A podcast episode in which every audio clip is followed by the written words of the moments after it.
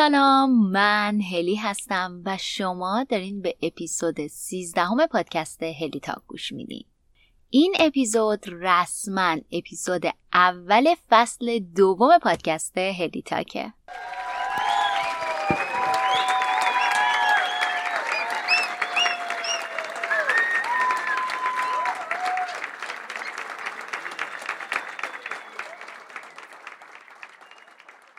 تو پادکست هلی تاک درباره موضوعات و مهارتهایی صحبت می‌کنیم که فارغ از اینکه شما چند سالتونه، شغلتون چیه، هدفتون چیه، می‌تونه بهتون کمک بکنه تا در مسیر موفقیت قرار بگیرین، پیشرفت کنین و در نهایت سطح رضایتتون رو از زندگی بالا ببرین.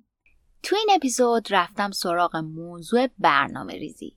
البته راستشو بخواین قبل از این رفته بودم سراغ موضوع برنامه ریزی. ولی دربارش یه اپیزود پادکست منتشر نکرده بودم. بلکه موضوع یکی از live ایی بود که چند هفته پیش توی اینستاگرام برگزار کردم. ولی از اونجایی که یه عالمه ازتون feedback مثبت روی محتوای اون live گرفتم دیدم حیفه. اگه قرار باشه اون محتوا به صورت یه live بمونه توی کانال تلگرام که خیلیاتون کانال تلگرام رو دنبال نمی‌کنین و بعدا هم بهش دسترسی نخواهید داشت. خلاصه این شد که تصمیم گرفتم بیام یه اپیزود درباره برنامه ریزی تولید بکنم. همینجا می‌خوام بهتون بگم اگر اون live رو دیدین یه مقداری از محتوا هم پوشانی داره. اما اما اما یه مقدارم محتوای جدید بهش اضافه کردم. پس اگر که اون live م دیدین همچنان می‌تونین از این اپیزود حسابی استفاده کنین. امیدوارم که گوشش بدین.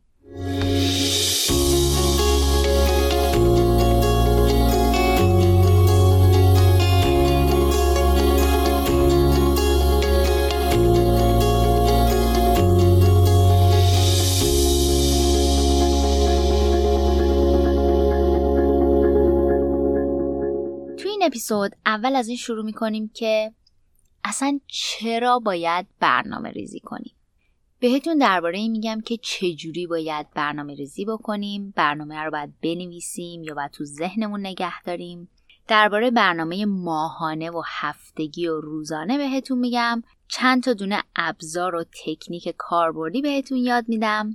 دو تا کتاب خیلی خوب مرتبط بهتون معرفی می‌کنم و نهایتا هم این اپیزودو با چند تا اشتباه رایجی که خیلی آمون موقع برنامه ریزی انجام میدیم تموم می‌کنم. امروز من سعی می‌کنم مثالایی که می‌زنم مثالای خیلی کاربردی باشه و یه چیزایی مثل این که مثلا مهمون دارین قراره که از مهموناتون پذیرایی کنین براش دارین برنامه ریزی می‌کنین یا اینکه یه تولد در پیشه. خلاصه سعی می‌کنم یه مثالایی بزنم که برای همه آدما توی زندگیشون پیش میاد و دنبال مثالای خاص نمیرم. امیدوارم مثالای ساده تر بتونه بهتون کمک بکنه که هم تکنیکا رو راحت تر یاد بگیرین همین که خیلی به صورت روزمره بتونین در آینده نزدیک از این روش های برنامه ریزی استفاده کنین. دوست دارم اول از همه از اینجا شروع کنیم که چرا باید برنامه ریزی بکنیم و اصلا برنامه ریزی چقدر اهمیت داره. می‌خوام اینو بدونین که یه لشگر بدون داشتن برنامه جنگ نمیره به میدون جنگ. بلکه اول شرایط میدون جنگ رو میسنجه رقیبش رو می‌شناسه نقشه جنگ می‌کشه یا می‌نویسه. بعد با برنامه وارد میدون جنگ میشه. یه تیم فوتبال بدون برنامه ریزی وارد زمین بازی نمیشه. بلکه اول حریفش رو زیر نظر می‌گیره. یه عالم ویدیوی بازی های قبلی حریفش رو نگاه می‌کنه و تحلیلش می‌کنه. نقاط قوت و ضعف خودش و رقیبش رو در نظر می‌گیره. بعد یه برنامه میریزن برای اینکه قرار چجوری توی اون زمین مقابل حریفشون بازی بکنن و با برنامه وارد زمین بازی میشن. هر کدوم از اعضای اون تیم می‌دونن قرار کجای زمین وایسن و چی کار بکنن. زندگی و روزای ما هم دست کمی از میدون جنگ زمین بازی ندارن. همونقدر که اگه یه لشگر بدون برنامه وارد جنگ بشه احتمال بردن داره همونقدر که یه تیم فوتبال بدون برنامه احتمال داره رقیبش رو شکست بده روز بدون برنامه ریزی هم احتمال داره که یه روز موفق و پربار از آب در بیاد. پس یادمون باشه روزای بدون برنامه ریزی محکوم به این هستن که توشون کار خاصی اتفاق نیفته. هر روز فکر کنین قرار وارد یه زمین بازی بشین و با یه سری چالش دست و پنجه نرم کنین. چالش هایی که توی روز باهاشون روبرو میشیم مثل رقیبمون میونن که قرار در مقابلشون بازی کنیم. اگه اینجوری به روزامون نگاه بکنیم دیگه بدون برنامه روزی رو شروع نمی کنیم. امیدوارم این تصویرسازی ساده بهتون کمک کرده باشه که اهمیت برنامه ریزی رو بهتر درک بکنید و از فردا روزاتون رو بدون برنامه شروع نکنید. همین اول کار می‌خوام بهتون بگم که اگه فکر می‌کنین می‌تونین برنامه ریزی ذهنی بکنین و لزومی نداره برنامه هاتون روی کاغذ بیارین سخت در اشتباهین برنامه ریزی باید بیاد روی کاغذ چیزی که روی کاغذ نوشته شده احتمال انجام دادنش خیلی بالاتره. تحقیقات هم نشون میدن که وقتی ما برنامه هامون رو روی کاغذ می نویسیم حتی اگه اون کاغذ جلوی رومون نباشه احتمال فراموش کردن اون مواردی که نوشتیم پایین تر میاد. اگه بخوام یه مثال خیلی ساده بزنم می‌تونم مثال لیست خریدی که برای یه مهمون قرار انجام بدین رو بگم. تصور کنین قراره که آخر هفته براتون ده 15 نفر مهمون بیاد. مسلما شما یه لیستی از آیتمایی که باید خریداری بکنین دارین. از مرغ و پاستا و نوشیدنی بگیر تا غیره. اینکه شما فکر بکنین که چون لیست خرید و بارها توی ذهنتون تکرار کردین و قدرت حافظه خوبی دارین کافیه اشتباه بزرگیه. چون این مسئله از ذهن شما فضا اشغال می‌کنه. در صورتی که شما باید لیست خریدتون رو خیلی ساده روی کاغذ بیارین فضای ذهنیتون رو باز بکنین برای کارهای مهمتر. همینجا می‌خوام بهتون بگم که با اینکه مغز انسان قابلیت حفظ کردن داره ولی کار اصلیش حفظ کردن لیست خرید و کارهایی که باید در طول روز انجام بدیم نیست. کار اصلی ذهن ما پردازش و تجزیه و تحلیله. پس با حفظ کردن لیست خرید و کارهایی که باید در طول روز انجام میدین فضا ازش اشغال نکنین و فضا و انرژیش رو نگه دارین برای اون کارهایی که باید انجام بده. نوشتن برنامه هامون به همون کمک های بیشتری می‌کنه. یه کمک دیگه که نوشتن به ما می‌کنه اینه که باعث میشه ذهن ما کمتر بپره.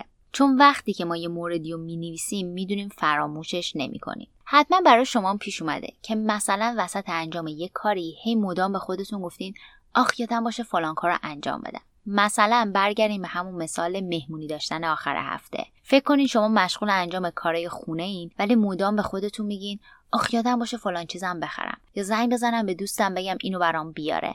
فراموش نکنم این کارم انجام بدم.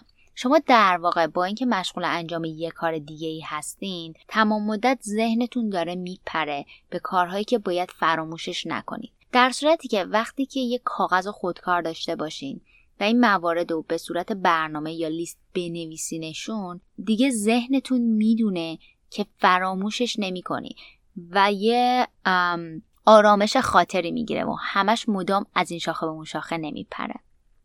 یه فایده دیگه ای که نوشتن داره اینه که به ما نشون میده که روزمون دستاورد داشته. تصور کنین که شما یه لیست از کارهایی که باید انجام بدین دارین. مثلا برفرض پرداخت وام مسکنتون خرید برای مهمونی آخر هفته و رفتن به دکتر.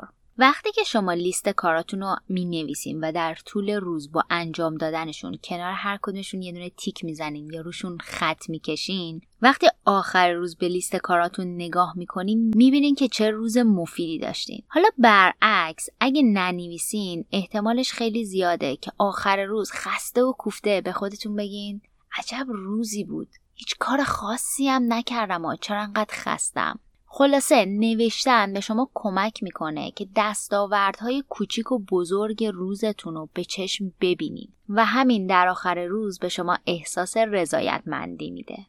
یه فایده دیگه مهم نوشتن اینه که اگه کار مهمی توی لیست کارهای امروزتون بوده باشه که به هر دلیلی نرسیده باشین انجامش بدین اون کار منتقل میشه به لیست فرداتون و فراموش نمیشه یادمون باشه هر روز اونجوری که فکر می‌کنیم پیش نمیره.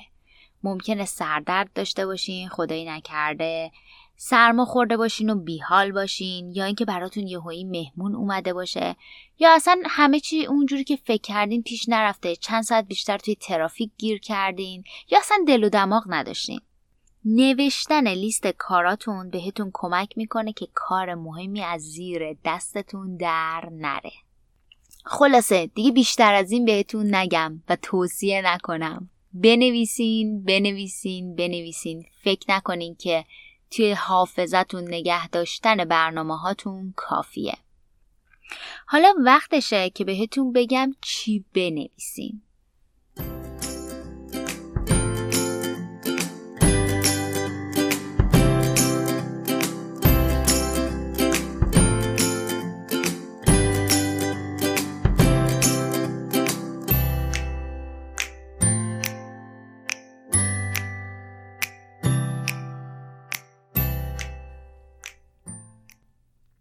اسپانسر این اپیزود پادکست هلی تاک سافتلند هست.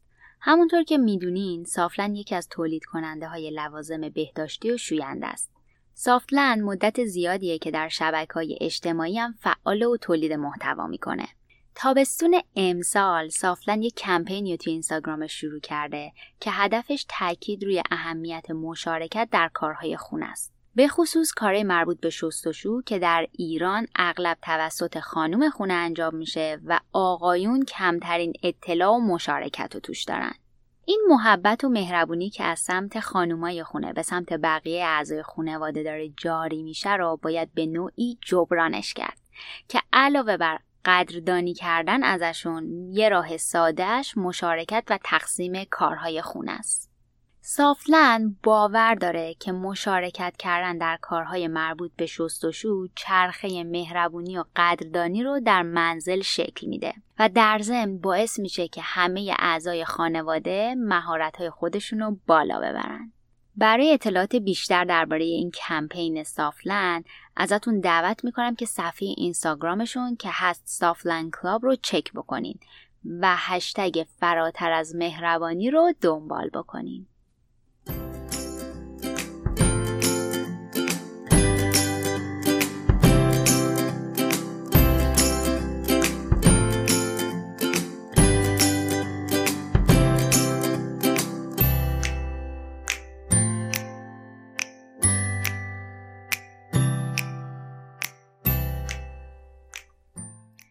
وقتی که درباره برنامه ریزی صحبت می کنیم یه برنامه ریزی بلند مدت، یه برنامه ریزی میان مدت و یه برنامه ریزی کوتاه مدت داریم.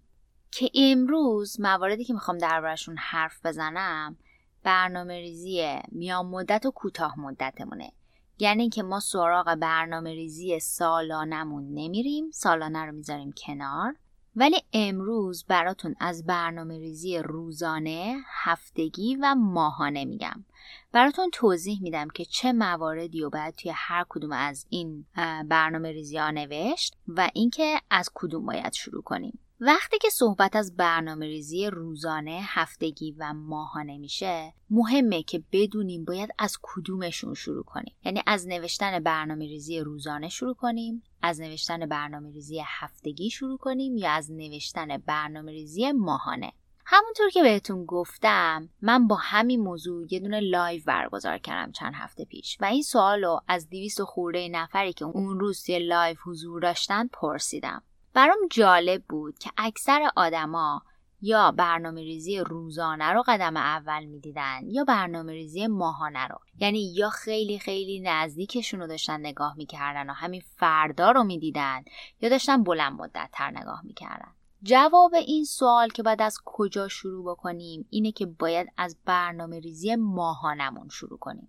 اگر که بیایم برنامه هامونو شبیه یه عکس نگاه کنیم ما باید اول از همه همونطوری که با دستتون روی گوشیتون یه عکس رو می‌تونین زوم این و زوم اوت کنین و بزرگتر و کوچیکتر ببینینش باید اول از همه زوم out بکنین و تصویر بزرگتر یه ماه نگاه بکنین. پس از برنامه ریزی ماهانه شروع می‌کنیم. کافیه که یه سررسید داشته باشین. یا حتی ساده تر از اون. کافیه توی گوگل search بکنین. تقویم ماه شهریور 1398 تقویم ماه مهر 1398 تقویم ماه آبان 1398 و به تعداد ماهایی که از الان تا آخر سال مونده تقویم رو روی برگه های آچار پرینت بکنین. حالا سوالی که پیش میاد اینه که توی برنامه ماهانمون چه چیزایی باید بنویسیم؟ یادتون باشه برنامه ماهانه فقط نشون دهنده مهمترین اتفاقایی هستن که قرار توی اون ماه اتفاق بیفته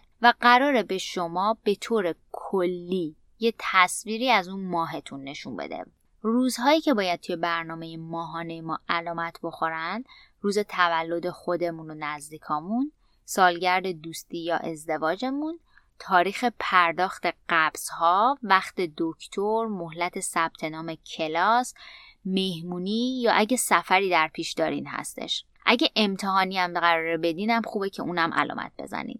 وقتی که درباره برنامه ریزی ماهانه صحبت می‌کنیم شما نمیان با جزئیات کامل چیزی رو توی اون تقویم بنویسین بلکه فقط به صورت یک کلمه یا دو کلمه کافیه بنویسین. مثلا 21 شهریور می تولد مامان.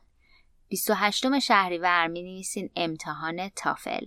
سیوم شهریور می نویسین پرداخت وام مسکن. همینقدر کافیه. اصلا نباید وارد جزئیات بشیم. وقتی داریم درباره برنامه ریزی ماهانمون صحبت می‌کنیم.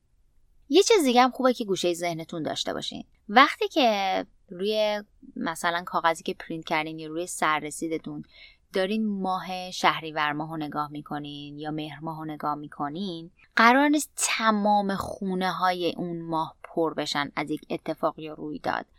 احتمال خیلی زیاد وقتی میایم برنامه ریزی ماهانتون رو انجام میدین قرار پنج الا ده مورد توی اون خونه ها نوشته بشه. همونطور که بهتون گفتم اتفاقای مهمی که قراره توی اون ماه بیفتن یا رویدادهایی که دارین یا کارهایی که باید انجام بدین. زمان درست نوشتن برنامه ماهانه یکی دو روز مونده به پایان ماه قبله. یعنی مثلا اگر که قرار برنامه ریزی ماه مهرتون رو انجام بدین یکی دو روز آخر شهریور ماه وقت مناسبیه که شما بخوایم برنامه ریزی ماه بعدتون رو انجام بدین. کافیه که با خودتون یه نیم ساعت وقت بذارین. نوشیدنی مورد علاقه خودتون رو درست کنین بشینین پای اون تقویمتون یا اون برگه هایی که پرینت کردین و فکر بکنین ببینین که توی ماهی که پیش رو دارین چه اتفاقای قرار بیفته. یه سری از مواردم معمولا قراره توی همه ماها علامت بخورن. یا به صورت بازه های دو ماهه، سه ماهه یا چهار ماهه تکرار میشن. مثلا اگر شما هر ماه قرار آخر ماه پرداخت وام مسکن بکنین شما همیشه همون اول کار سیوم هر ماه رو علامت می‌زنین به عنوان پرداخت وام مسکن. یا اگر که برای کارتون قراره که هر دو ماه یک بار یه سفر دو روزه کاری داشته باشین اینو می‌تونین فوری همون اول کار واردش بکنین. پس همیشه از موارد تکرار شونده شروع بکنین. برنامه ریزی ماهانه به همین سادگیه. حالا نوبت به اینه که یه کمی زوم این کنیم و بیایم یه کوچولو وارد جزئیات تصویر برنامه هامون باشیم این دفعه نوبت برنامه هفتگیه. اگر ایران هستین شدیدا بهتون پیشنهاد می‌کنم جمعه عصر نیم ساعت به این کار اختصاص بدین. یا اگر که خارج از ایران هستین یک شنبه عصر یه زمانی رو برای این کار اختصاص بدین. اولین کاری که موقع برنامه ریزی هفتگی انجام میدین اینه که هر روزی توی برنامه تقویم ماهانه علامت خورده و مربوط به هفته پیش روتون هست و وارد برنامه هفته مرتبطش می‌کنین. اما این بار باید یه مقدار جزئیات بیشتری بنویسین. مثلا تصور بکنین که الان هفته آخر شهریور ماهه و شما توی برنامه ماهانتون 27 شهریور ماه نوشتین دکتر پوست. حالا الان که نوبت برنامه ریزی هفته آخر شهریور ماهه میان اون برنامه ماهانتون رو می‌ذارین جلوتون. هر چیزی که توی تقویم ماهانه مربوط به این هفته هست و وارد می‌کنین. این کار باعث میشه که چیزی از لیست کارهای ماهانتون جا نمونه و عملا چیزی از زیر دستتون در نره. یه بار دیگه هم تکرار می‌کنم که یادتون باشه برنامه ماهانه هیچ جزئیاتی نداره. یعنی همه چیز به صورت یک کلمه یا دو کلمه توش نوشته شده. ولی وقتی وارد برنامه ریزی هفتگی میشیم وقتشه که بخوایم با جزئیات بیشتری کارهامون رو بنویسیم. برای مثال اگر که آخر این هفته یه مهمونی دارین توی تقویم ماهانتون اون روز به عنوان مهمونی علامت خورده. ولی وقتی میم درباره برنامه ریزی هفتگی صحبت می‌کنیم شما تو روزای مشخص هفته بنا به اینکه حالا سر کار میرین یا نمیرین یا برنامهتون چه جوریه مواردی که می‌نویسین جزئیاتش بیشتره. مثل اینکه مرتب کردن خونه برای مهمونی آخر هفته یا خرید مواد غذایی برای مهمونی آخر هفته. پس دقت کردین وارد جزئیات بیشتری شدیم. و نهایتا هم نوبت به برنامه ریزی روزانه میشه که جزئیاتش بیشتر و بیشتر از برنامه ریزی هفتگیه و عملا ما توی این مرحله داریم وظایف روزانمون رو یا همون تسک ها رو می نویسیم مثلا کارای خونمون لیست میشن اگه باید نظافتی انجام بدیم همه اینا لیست میشه. اگه قرار برای مهمونی از بیرون غذا سفارش بدین همه این موارد دونه دونه با جزئیات نوشته میشن. حالا یه سوالی که ممکنه پیش بیاد اینه که چه وقتی بهترین زمان برای نوشتن برنامه روزانه است؟ برنامه روزانه رو روز قبل باید برای روز بعد نوشت. من خودم شخصا قبل از خواب این کار رو انجام میدم. یعنی اینکه قبل از اینکه بخوام بخوابم البته اینم بگم نه اون موقع که دیگه انقدر خستم که ذهنم کار نمی‌کنه. بلکه مثلا برای منی که دیر میخوابم ساعت ده شب وقتی دارم آخرین چایمو می‌زنم یه برگه کاغذ می‌ذارم جلوم و به این فکر می‌کنم که چه کارایی رو باید فردا انجام بدم. همین موقع برنامه ریزی هفتگیم هم جلوی چشمه. یعنی من دارم می‌بینم که از قبل چه چیزایی علامت خورده برای اینکه فردا باید انجام بشه. ولی شما ببینید چه زمانی قرار برای خودتون بهتر کار کنه. من شدیدا پیشنهاد میدم که حداقل نصف روزتون گذشته باشه. به خاطر اینکه هرچی دیرتر برنامه برنامه ریزی برای روز بعدتون انجام بدین اگه کاری از قلم افتاده باشه که اهمیت خیلی بالایی داره و باید حتما سریعا انجام بشه و امروز انجام نشده می‌تونه وارد لیست کارهای فردا بشه. ولی اگه این کار بیان خیلی زود انجام بدین مثلا سر ظهر برنامه ریزی کار فرداتون رو انجام بدین احتمال اینکه یه کاری به هر دلیلی امروز انجام نشه و فراموش بکنین که ببرنش تو لیست کارهای فرداتون وجود داره.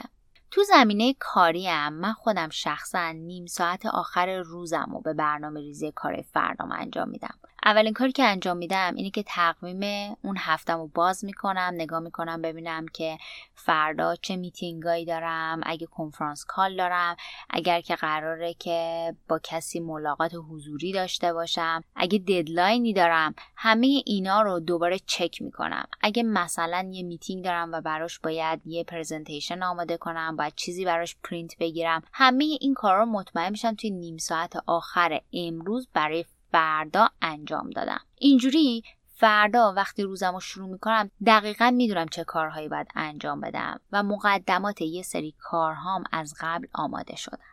حالا که یه تصویر کلی از برنامه ریزی ماهانه، برنامه ریزی هفتگی و برنامه ریزی روزانه داریم قرار یه مقدار عمیقتر بشیم و بریم سراغ این که خب حالا وقتی که داریم درباره برنامه ریزی روزانه حرف می‌زنیم وقتی که یه لیست مثلا پنج موردی یا هفت موردی داریم اصلا از کجا باید شروع کنیم؟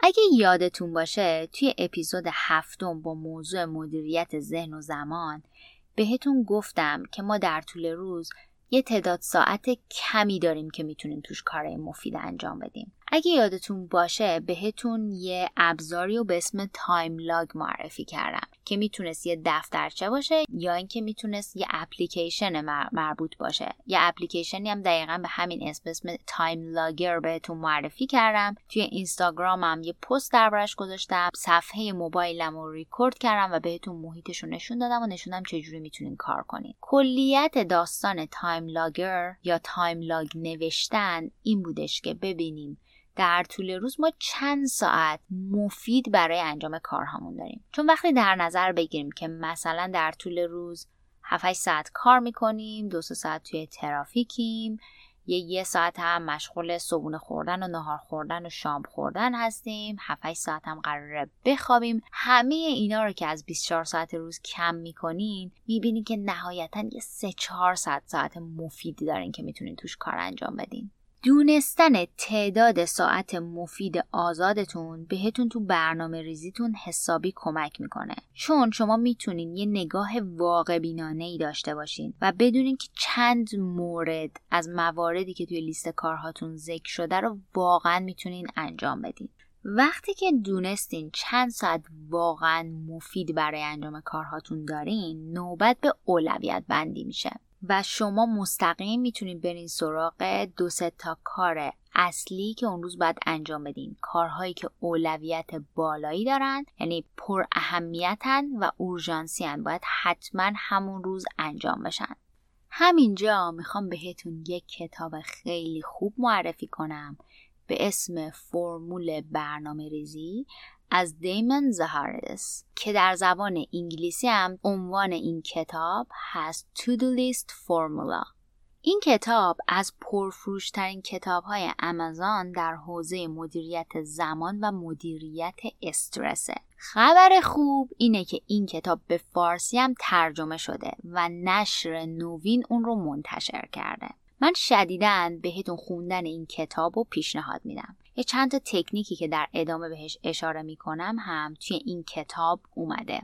یه خبر خوب دیگه هم دارم براتون. یعنی راستشو بخواین دو تا خبر خوب دارم. خبر خوب اول اینه که شما می‌تونین با استفاده از کد تخفیف هلیتاک که می نویسیمش H E L L I T-A-L-K دقیقا مثل اسم همین پادکست. می‌تونین 20 درصد روی خرید این کتاب و خیلی کتاب های دیگه از نشر نوین تخفیف بگیرین. امیدوارم این کد تخفیف باعث بشه که حتما یه سر به وبسایتشون که هست نشر نوین آر بزنین و این کتاب و کتابای دیگر رو چک بکنین. براتون لینک این کتاب رو توی وبسایت نشر نوین توی شونوت این پادکست می‌ذارم که می‌تونین ببینید خبر خوب دومی که بهتون گفتم اینه که نشر نوین لطف کرده و پنج جلد از این کتاب به من داده که من بتونم با عنوان هدیه به شماها بدم. برای این پنج جلد کتاب قرعه کشی خواهیم کرد.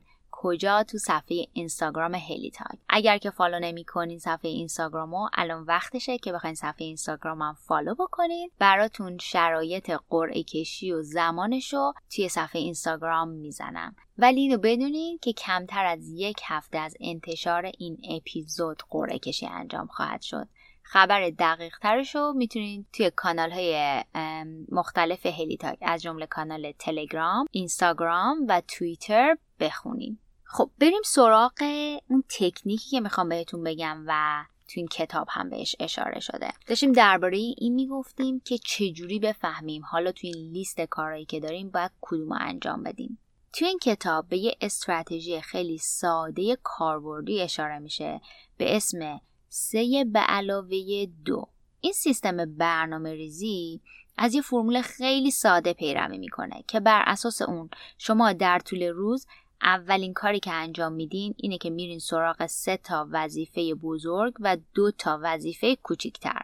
این سه تا وظیفه بزرگ و دو تا وظیفه کوچیکتر از نظر زمانی به بزرگ و کوچیک تقسیم شدن. یعنی وظایف بزرگ وظایفی هستن که تقریبا یک ساعت حداقل زمان می‌برن و وظایف کوچیک وظایفی که تقریبا توی زیر سی دقیقه قرار انجام بشن.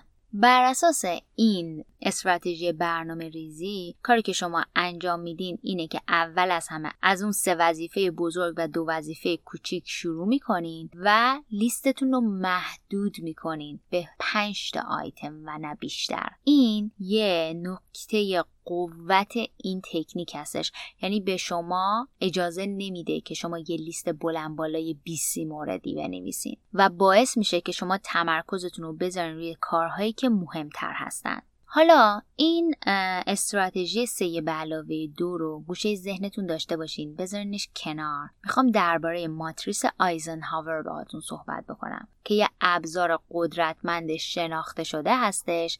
برای اینکه بتونین اولویت بندی بکنین که چه کاری اهمیت بالایی داره و چه کاری اهمیت پایینی.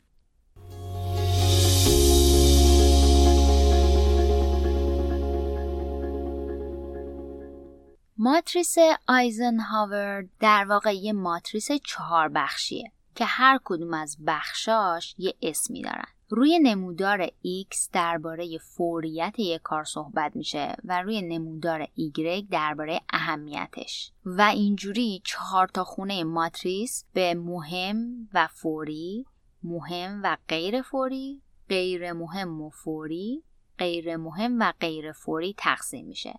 شاید اگه همینجوری براتون بگم براتون خیلی راحت نباشه. ولی من عکس این ماتریس رو براتون هم می‌ذارم توی کانال تلگرام توییتر. قبلا هم گذاشتمش توی اینستاگرام و دربارهش دو تا پست اگه اشتباه نکنم کامل توضیح دادم که چجوری می‌تونین از ماتریس آیزنهاور استفاده کنین. ولی بعد از انتشار این اپیزود دوباره بهش اشاره می‌کنم که راحت بتونین پیداش کنین. خلاصه کارهایی که شما توی یه روزتون داریم بر اساس میزان اولویتشون به یکی از این چهار تا بخشی که گفتم تقسیم میشن. حالا از کجا باید بفهمیم که یه موردی که توی لیست کارهامون هست توی کدوم یکی از این چهار تا خونه قرار می‌گیره؟ باید از خودمون دو تا سوال بپرسیم. اول از همه از خودمون باید بپرسیم آیا انجام این کار به من کمک می‌کنه که به هدف بلند مدت یا میان مدتم برسم؟ اگه جوابمون بله بود این به این معنی که اون کار از اهمیت بالایی برخورداره و اگه جوابمون نبود به این معنی که اون کار کم اهمیته. سوال دومی که باید از خودتون بپرسین اینه که آیا باید همین امروز انجامش بدم؟ اگه جوابتون مثبت بود به این معنی که این کار کار فوریه و در غیر این صورت یعنی کار کار غیر فوریه. اینجوری همه کاراتون به چهار دسته تقسیم میشن و باید به ترتیب زیر بهشون رسیدگی کنین. اول از همه میرین سراغ کارهای فوری و مهم که اولویت اون روز شما هستن و باید سریعا بهشون رسیدگی بشه. بعد میرین سراغ کارهای مهم غیر فوری که براشون برنامه ریزی می‌کنین تا در اسرع وقت انجامشون بدین. ممکنه که اون روز انجامشون ندین. مثلا به تعویق بندازینشون فردا پس فردا یا آخر اون هفته انجامشون بدین. ولی توی لیست کارهایی که باید در اسرع وقت انجام بشن قرار می‌گیرن. مورد سوم کارهای فوری ولی کم اهمیتن که شما باید یا از تکنیک های واگذاری استفاده بکنین که اون کار از دیگران بخواین براتون انجام بدن یا اینکه حالا یه هزینه ای بکنین یه سرویسی تهیه بکنین که بخواد اون کار انجام بده یا اینکه اگه می‌تونین اتوماتیکش کنین یا اینکه کلا از انجامش چشم پوشی کنین. وقتی میگم اتوماتیکش کنین یعنی اینکه اگه براش یه روشی وجود داره که شما می‌تونین از تکنولوژی استفاده بکنین انجامش بدین. مثلا چی؟ مثلا من ممکنه که پرداخت یک سری قبضایی داشته باشم که وقتی که فکر می‌کنم کار فوریه ولی اهمیت خیلی بالایی نداره یعنی منو نهایتا به هدف بلند مدت هم ممکنه نرسونه. ولی بالاخره باید حتما انجام بشه. کاری که می‌تونم بکنم اینه که بیام اینا رو اتومات بکنم. اگر بانک من سیستم بانکی من این امکان رو به من میده که من قبضامو بذارم به صورت اتوماتیک پرداخت بشن باید بیام اتوماتیکش بکنم و انجامش بدم. یا مثلا اگر که به صورت فوری باید یه وسیله خریداری بشه ولی خرید اون وسیله به طور کلی منو قرار نیست به اهداف بلند مدتم برسونه کاری که باید بکنم اینه که ببینم می‌تونم خرید آنلاین انجام بدم یا نه. نهایتا هم میریم سراغ کارهایی که کم اهمیت و غیر فوری هستند که شدیدن بهتون توصیه می‌کنم فوری بیخیال انجام دادنشون بشین همین تکنیک ساده ماتریس آیزنهاور بهتون کمک می‌کنه که لیست بلند بالای کارهای روزانه و هفتگیتون رو به حد اقل ممکن برسونید. هر روزتونم با کارهایی که مهمترین و فوری ترین کارهای اون روز هستن شروع کنید و وقتتون رو با کارهایی که شما رو به اهداف بلند مدتتون نمیرسونن و انرژیتون رو می‌گیرن تلف نکنید. خب حالا وقتشه که این ماتریس آیزنهاور رو که براتون توضیح دادم با اون استراتژی سه به علاوه دو ترکیبش بکنید بهتون گفتم توی اون استراتژی سه به علاوه دو شما در واقع سه تا وظیفه بزرگ و دو تا وظیفه کوچیک انجام می‌دید. این سه تا وظیفه بزرگ و دو تا وظیفه کوچیک مواردی هستن که توی ماتریس آیزنهاورتون دارن در خونه فوری مهم و غیر فوری مهم قرار می‌گیرن. ترکیب این دوتا تکنیک با همدیگه خیلی خیلی می‌تونه کمکتون بکنه. حالا که از استراتژی سه علاوه دو بهتون گفتم و ماتریس آیزنهاورم بهتون معرفی کردم و براتون توضیح دادم می‌خوام یه چیز دیگه هم بهتون بگم که ترکیبش با این دوتا و دونستن دربارش بهتون حسابی کمک می‌کنه که بازدهی روزتون رو بالا ببرین و برنامه ریزی بهتری داشته باشین و نهایتا روزتون پر دستاوردتر باشه. اونم چیزی نیست به جز ساعت بیولوژیک بدنمون.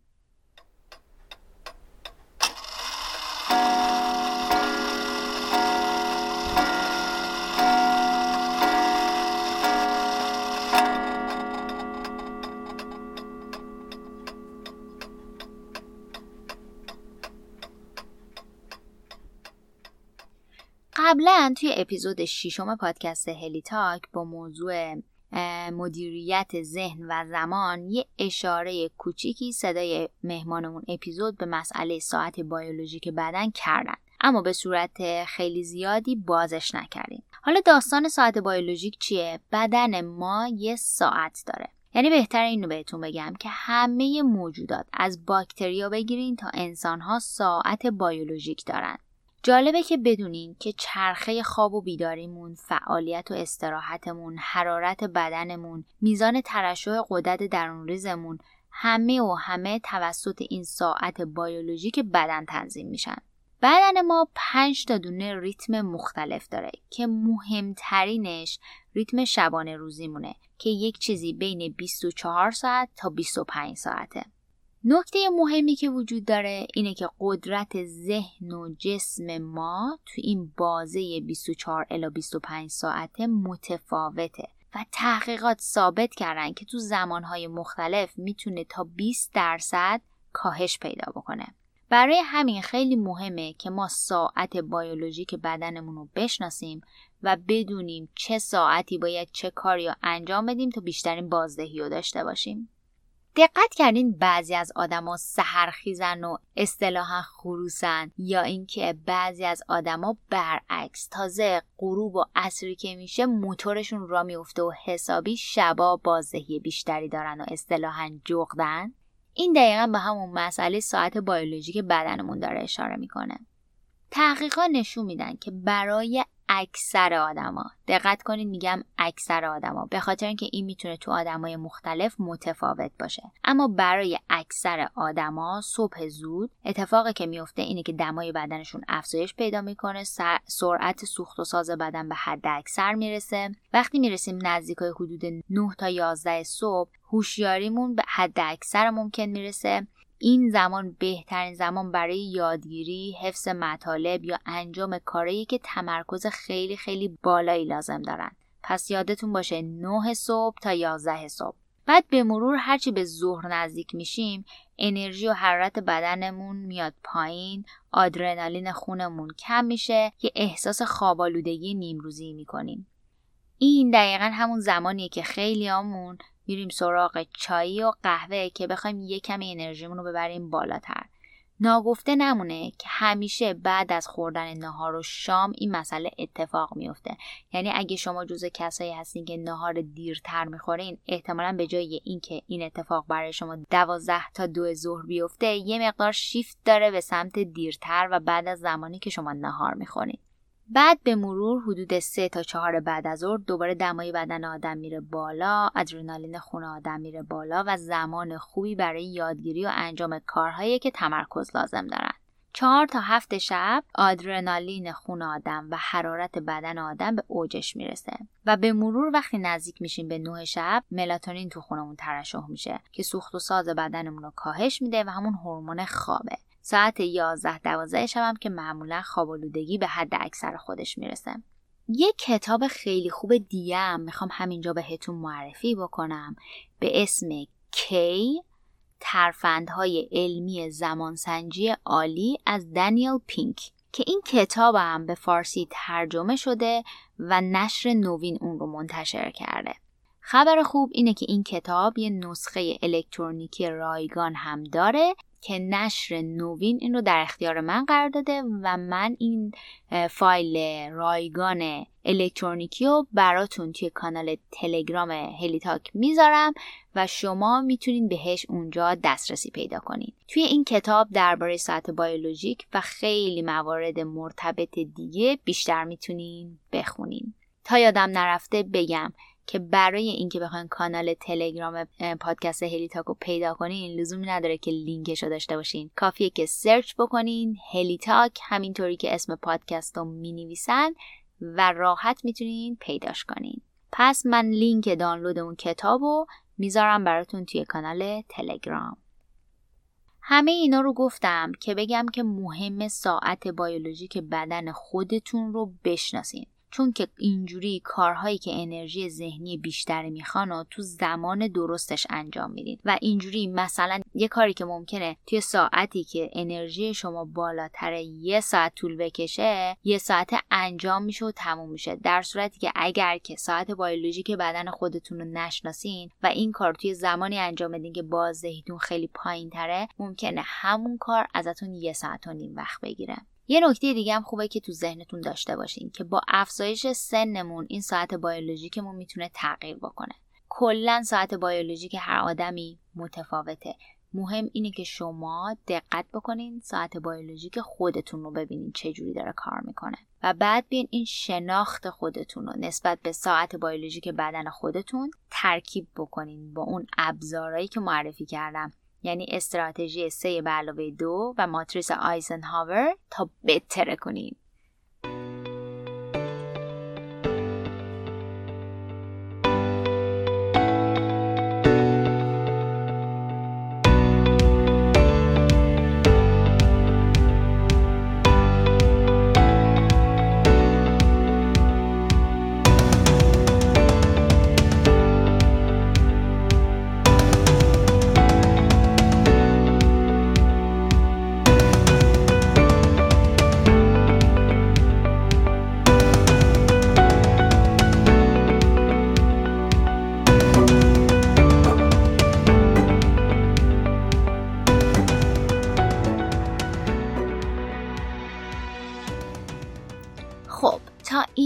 براتون از اهمیت برنامه ریزی گفتم. بهتون گفتم که باید برنامه ها رو روی کاغذ نوشت و برنامه که نوشته نشه احتمال خیلی زیاد انجام نمیشه. براتون از نوشتن برنامه ماهانه و هفتگی و روزانه گفتم. برای اولویت بندی بهتون ماتریس آیزنهاور رو معرفی کردم. درباره تکنیک سه به علاوه دو بهتون گفتم و همچنین درباره ساعت بیولوژیک بدنمون گفتم. یک کتاب خوبم به اسم فرمول برنامه ریزی بهتون معرفی کردم.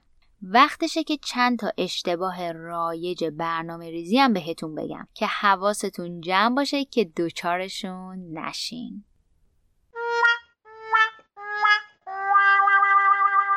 یه اشتباه خیلی رایج که تو دل این اپیزودم تا اینجا چند بار بهش به صورت غیر مستقیم اشاره کردم اینه که یه لیست بلند بالا بنویسین نوشتن یه لیست بلند بالا که مثلا 10 15 20 تا آیتم توشه جز اینکه استرستون رو ببره بالا. بهتون احساس سردرگمی بده. احساس بکنین که کم بودین یا کم گذاشتین یا اینکه آخر روز دستاوردی نداشتین چیزی بهتون نمیده. کتاب فرمول برنامه ریزی به همین مورد به عنوان یکی از اشتباه های رایج برنامه ریزی اشاره کرده. اجازه بدین براتون از رو صفحه 21 و 22 این کتاب رو بخونم به عنوان دلیل سوم اینکه چرا شما برنامه هاتون کار نمی‌کنه بهش اشاره کرده گفته برنامه های شما خیلی طولانی هستند گفته می‌دانید به چه چیزی اشاره می‌کنم درباره فهرست کارهای برنامه ریزی شده روزانه ای صحبت می کنم که به نظر هیچگاه تمامی ندارند. با دهها مورد همانجور ادامه و ادامه می آوند. چنین برنامه هایی بنا به چند دلیل بیبازده هستند. اول گیج کنندند. به شما گزینه های خیلی زیادی ارائه می کنند که هر کدام از آنها توجه شما را از مهمترین کارتان دور می کند. دوم واقع بینانه نیستند.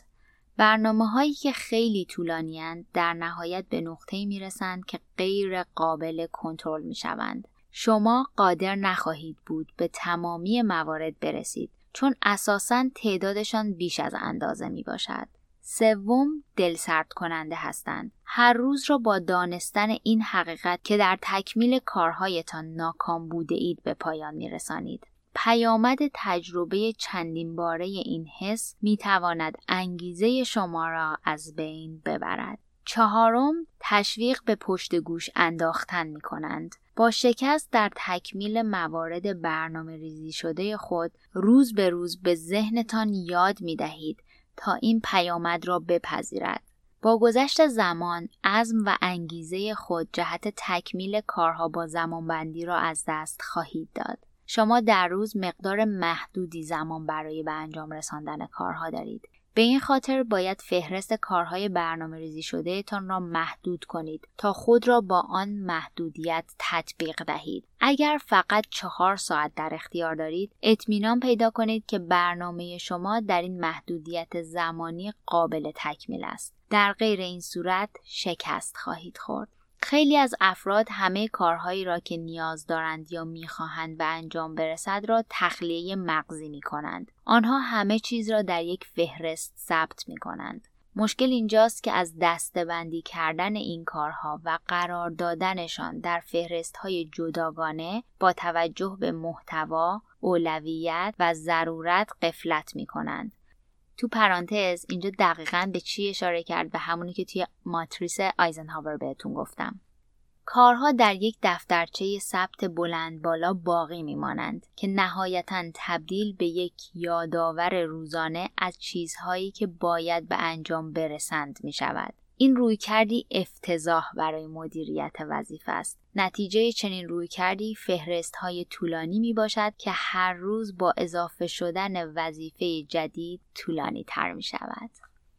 پس از نوشتن یه لیست بلند بالا خودداری بکنید سعی کنین تا جایی که میشه لیستتون رو کوتاه و کوتاهتر بکنین اون دوتا تکنیکی که بهتون گفتم سه به علاوه دو و ماتریس آیزنهاور بهتون حسابی کمک می‌کنه که دوچار این اشتباه نوشتن لیستای بلند بالا نشین.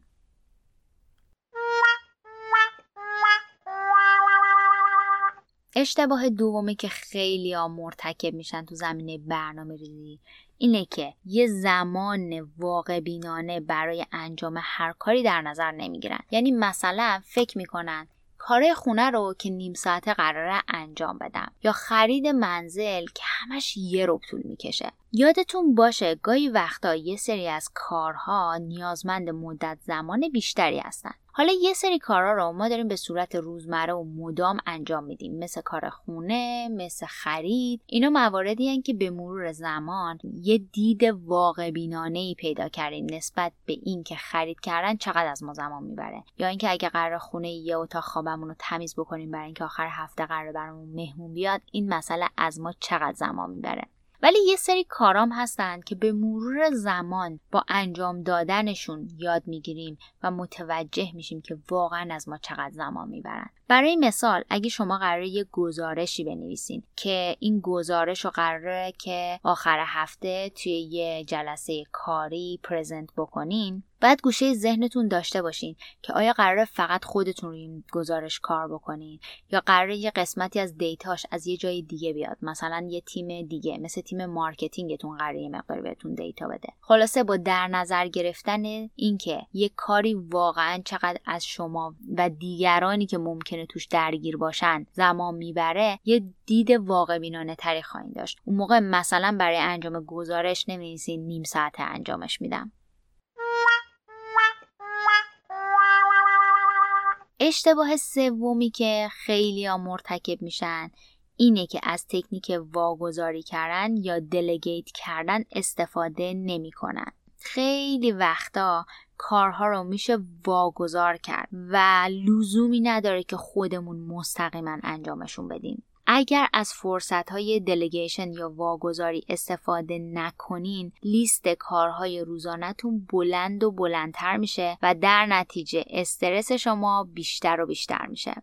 یه مثال خیلی ساده واگذاری کردن کارها اگر که آخر هفته تولد مادرتون هستش و شما امروز پنج مورد با اولویت بالا که فوری هستن و پر اهمیت هستن توی لیستتون دارین و متاسفانه نمی‌رسین خودتون برین خرید هدیه انجام بدین و خواهرتون یا برادرتون می‌تونه برین کار براتون انجام بده می‌تونین ازشون درخواست بکنین و این کار رو واگذاری بکنین و عملا از لیستتون کاملا خطش بزنین یه نمونه دیگه واگذاری کردن اینکه کارهای خونه رو تقسیم بکنید. قرار نیست همه کارهای خونه رو خودتون انجام بدین. می‌تونین از همسرتون از فرزندانتون یا از خواهر و برادرتون کمک بگیرین توی انجام کارهای خونه.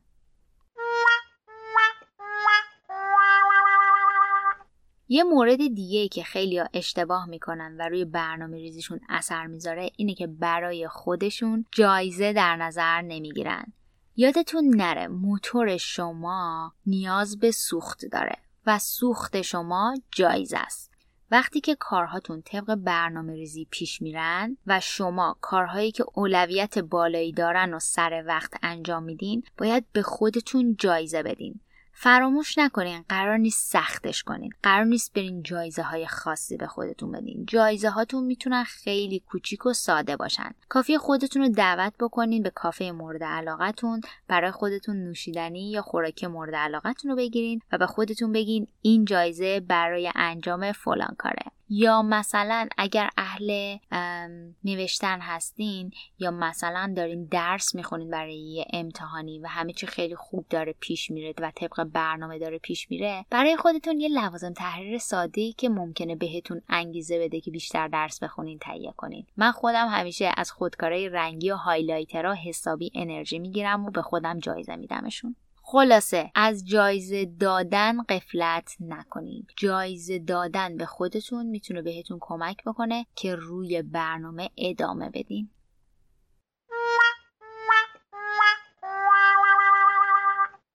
و مورد آخری که می‌خوام امروز بهش اشاره بکنم وسایلی که حواس ما رو پرت می‌کنن یه اشتباه رایجی که ما انجام میدیم اینه که ما برنامه ریزیمون رو می‌کنیم همه چی هم روی کاغذ میاریم لیست برنامه ها برنامه هایی هم که داریم کوتاهن و دقیقا بر اساس مثلا تکنیک سه به علاوه دو و ماتریس آیزنهاور همه اینا نگاه می‌کنین اتفاق افتاده.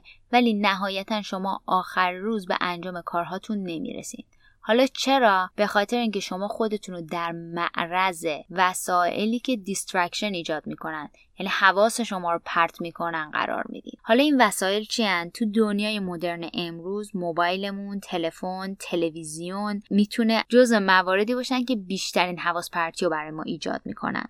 کاری که باید انجام بدین اینه که وقتی که میرین سراغ انجام کارهاتون تا جایی که ممکنه خودتون رو از تمام این وسایل حواس پرت کن دور بکنین. مثلا اگه قرار الان روی مقاله کار کنین یا اینکه پایان نامتون رو بنویسین کاری که باید انجام بدین اینه که موبایلتون رو notification اش رو خاموش بکنین. silent ش کنین بذارینش توی اتاق دیگه ای که مدام نخواین برین سراغش و مثلا صفحه اینستاگرامتون رو بالا پایین بکنین یا اینکه بخواین اکانت توییترتون رو چک بکنین ببینین کی چه پیامی داده یا اینکه هی نگاه تکس مسیجاتون بکنین. همونطور که بهتون گفتم یه عامل حواس پرت کنه دیگه تلویزیونه. اگر که دارین یه کاری انجام میدین که تمرکز بالا می‌خواد تلویزیون رو خاموش کنین. اگر که بودن توی اتاقی که تلویزیون توش وجود داره هی باعث میشه که وسوسه بشین که برین حالا برین یه برنامه ببینین یه دونه ویدیو یوتیوب پخش بکنین یا هر چیز دیگه ای برین محیطتون رو عوض بکنین. تا جایی که ممکنه خودتون رو در معرض این وسایلی که حواس شما رو می‌تونه پرت بکنه و تمرکزتون رو از بین ببره قرار ندین.